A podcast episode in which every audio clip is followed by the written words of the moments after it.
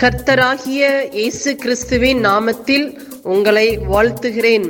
Panchkula Bethel IPA சபையின் மூலமாக நடைபெறும் இது தினசரி வேத தியானம்.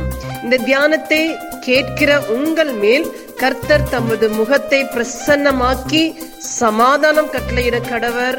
காட் பிளஸ் யூ கர்த்தருக்கு சோத்திரம் ஒன்று தெசனலிகர் நாலாவது அதிகாரத்தை நம்ம பார்க்கிறோம்.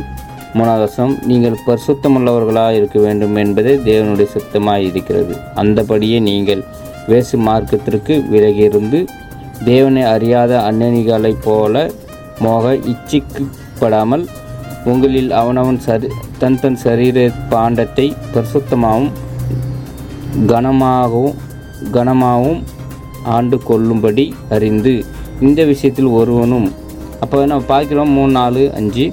அப்போ வந்து நம்ம வந்து பரிசுத்தமாக இருக்க வேண்டும். ஆண்டவர் நம்மளுடைய சரீரத்தை முதலாவது அவருடைய ஆலயம் என்று குறிப்பிடுகிறார். அந்த ஆலயத்தை நம்ம பரிசுத்தமாக வைத்துக்கொள்ள வேண்டும். அதுதான் தேவ சுத்தமாக இருக்கிறதுன்னு மூணாவது வருஷம் சொல்லுது. தேவன் சுத்தமாக இருக்கிறது. என்ன சுத்தமாக இருக்கிறது? பரிசுத்தமாக பரிசுத்தமுள்ளவராக இருக்க வேண்டும் என்பதே தேவனுக்கு பிரியமாக இருக்கிறது. நம்ம வந்து அவருடைய பிள்ளைகளாக இருக்கிற நாம் இந்த நாளில் நம்மளுடைய சரீரத்தை பரிசுத்தமாக வைத்துக்கொள்ள வேண்டும். நம்மளுடைய மனப்போக்கில் நடக்கவே கூடாது. ஏன்னா நம்மளுடைய சரீரம் பாவத்திற்குள் பட்டால் அது ஆண்டோடைய சாட்சியை நம்ம மறுதளிக்கிற மாதிரி இருக்கிறது. அப்போ வந்து நம்ம உண்மையாக இருக்க வேண்டும் நம்ம சரீரத்துக்கு ஏற்ற சாட்சிகளாக இருக்க வேண்டும். அதான் வேதம் சொல்லுது வேறு வேதம் சொல்லுது ஆறாவது வசனம் இந்த விஷயத்தில் ஒருவனும் மீறாமலும் தன் சகோதரனை வஞ்சியாமலும் இருக்க வேண்டும். முன் முன்னமே நாங்கள் உங்களுக்கு சொல்லி சாட்சியாக எச்சரித்தபடியே இப்படிப்பட்ட விஷயங்கள் எல்லாவற்றையும் குறித்து கர்த்த நீதியை சரி கட்டுகிறார் இருக்கிறார் அப்போ வந்து ஆண்டவர் சரி கட்டுகிறார் எப்படி சரி கட்டுறார் ஒவ்வொருவர்கிட்டையும் ஒவ்வொரு கேள்வி கேட்கிறவராக இருக்கிறார். அப்போ நம்மளை வந்து பரிசுத்தத்துக்கு உண் பரிசுத்தமாக இருக்க வேண்டும். தம் சகோதரனை வஞ்சிக்காதவனாக இருக்க வேண்டும். தன்னுடைய சரீரத்துக்கு நம்ம சாட்சிகளாக இருக்க வேண்டும். இதெல்லாம் தேவனுக்கு நம்ம வந்து உண்மையாக இருக்க வேண்டும்.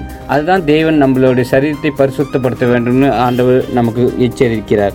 வேதம் சொல்லுது ஏழாவது வசனம் தேவன் நம் நம்மை அசுத்தத்திற்கு அல்ல பரிசுத்தத்திற்கே அழைத்திருக்கிறார். அப்போ வந்து தேவன் நம்மளை எழுதிருக்கிறதுல அசுத்தத்திற்கல்ல. ந அசுத்தம்னா பாவத்திற்கு நம்மளை பரிசுத்திற்கே அழைத்திருக்கிறார் அப்படின்னு வேதம் சொல்லியிருக்கிறது பரிசுத்திற்கே அழைக்கிறார். ஆகையால் அசட்டு பண்ணுகிறவன் மனுஷரன் அல்ல. தமது பரிசுத்த ஆவியை நமக்கு தந்தொரின தேவனையே அசட்டு பண்ணுகிறான். அப்போ வந்து நம்ம அசட்டை பண்ணிக்கிறோம் நம்ம பாவம் செய்யும் போதெல்லாம் நம்ம யார் அசட்டை பண்ணிக்கிறோம்? மனுஷன் அல்ல- நம்ம தாய் தகப்பனர் அல்ல. தேவனையும் நம்ம அசட்டை பண்ணிக்கிறோம். ஏன்னா தேவன் நமக்கு கொடுத்துருக்க வரத்தை நம்ம வந்து அசட்டை பண்ணிக்கிறவர்களாக இருக்கிறோம். ஒரு நாள் இல்லைனாலும் ஒரு நாள் நம்ம ஆண்டவர் ஆண்டவர் இடத்துல நம்ம அவர் நீதி கேட்கும்போது நம்ம வந்து அதுக்கு குற்றவாளியாக குற்றவாளியாக இருக்காதபடிக்கு அவர் எப்படி இந்த மூணாவது வசனத்தை சொல்கிறார் பரிசுத்தமுள்ளவர்களாக இருக்க வேண்டும் என்பதே தேவனுக்கு பிரியமாக இருக்கிறது. நம்மளுக்கு நம்மளை குறித்து அவர் சாட்சிகளாக இருக்க வேண்டும். இந்த நாளில் தேவன் தம்மை ஆசீர்வதிப்பாக நம்ம சரீரத்துக்கு நாமளே முழு சாட்சிகளாக இருக்கிறோம் அது தேவன் தம்மை ஆசீர்வதிப்பாராக. ஆமீன்.